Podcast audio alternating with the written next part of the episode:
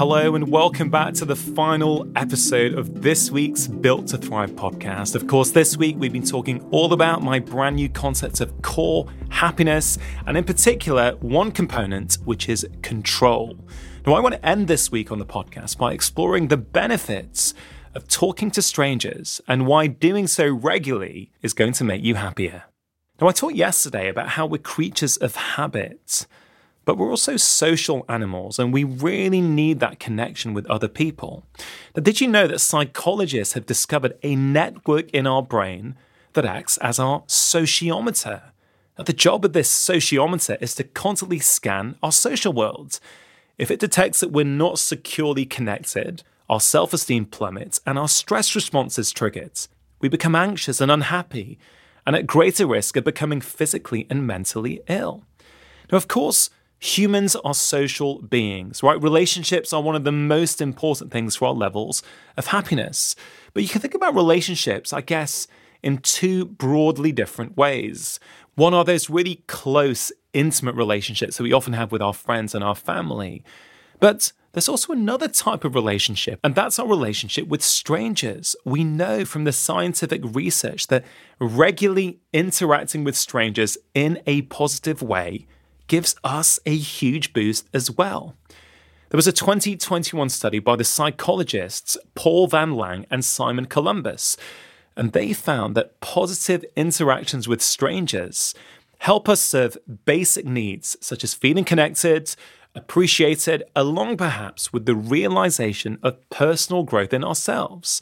They concluded that people should aim to initiate brief interactions even a smile with strangers, because doing so supplies us with a critically important social nutrient that they call vitamin S. I mean, I love that. We all have this idea of vitamins, and we should take vitamin D for our immune system and other vitamins for different parts of our health. But this is vitamin S, the social vitamin. I think it's a really lovely way to think about this. There's so much research to support this, including some research by the American psychologist Professor Nick Epley, who did some research on commuters in Chicago. Basically, he found that when commuters were instructed to not keep themselves to themselves, but actually briefly talk to strangers on the commute, Interestingly, the people who interacted with strangers compared to the ones who didn't and kept themselves to themselves were happier immediately after the journey, and a lot of that happiness lasted for the entire day. I mean, there's just so much research showing that actually, when we interact with strangers, we are happier. And the reason is, if we look at it through the lens of core happiness, is actually because interacting positively with strangers increases our sense of control. Because basically, we understand that the social world around us is safe there's not danger there, so we feel a sense of calm and a sense of control. Now, can you remember the last time you had a positive interaction with a stranger or someone you didn't know well? I mean, how did you feel afterwards? I think we all know that feeling, that unexpected conversation or a little handshake or a nod or a smile. We feel good afterwards. This is what I call positive social feedback, and it doesn't need to be complicated. But if eye contact, a smile, right?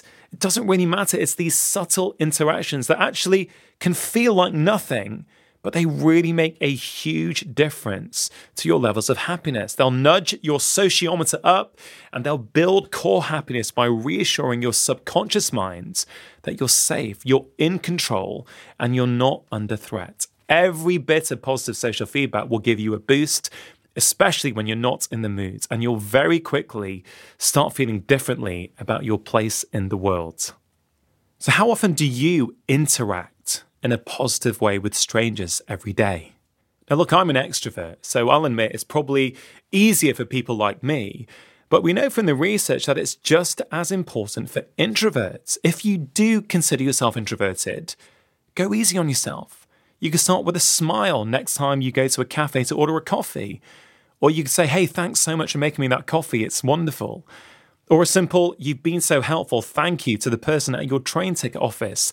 Whatever works for you. I mean, these things don't need to be difficult. It could be a smile when the Amazon delivery driver comes to your door. Or how are you to the postman when he delivers your post. Do whatever you feel comfortable with, and whatever you're currently doing, see if you can increase it a little bit. And look, occasionally people won't respond. That's fine. Try not to take it personally, but most people will, and you will grow to love that shot of vitamin S. It will build your sociometer up, it will increase your sense of control, and in turn, it's going to boost and strengthen your core happiness. The father of one of my friends is in his 80s. He believes that the secret to thriving and being happy is to talk to at least 10 different people every day. And I think he may be right. So, what do you think? You going to give it a go? Thank you so much for joining me this week. I hope you've enjoyed listening to my thoughts on core happiness and, in particular, the little things that we can do to increase our sense of control. As always, I would love to hear which bits resonated with you the most and which things you are going to bring into your own life. So feel free to get in touch with me on social media and let me know. And of course, do check out my brand new book, Happy Minds, Happy Life 10 simple ways to feel great every day. It is available to order or pre order right now, depending on where you live in the world. It's available in paperback, as an ebook, but also as an audiobook, which I am narrating, which I think you may really enjoy if you already enjoy listening to my podcast. Really appreciate your time this week. I hope you have a wonderful weekend. And as always, I'll see you back here on Monday.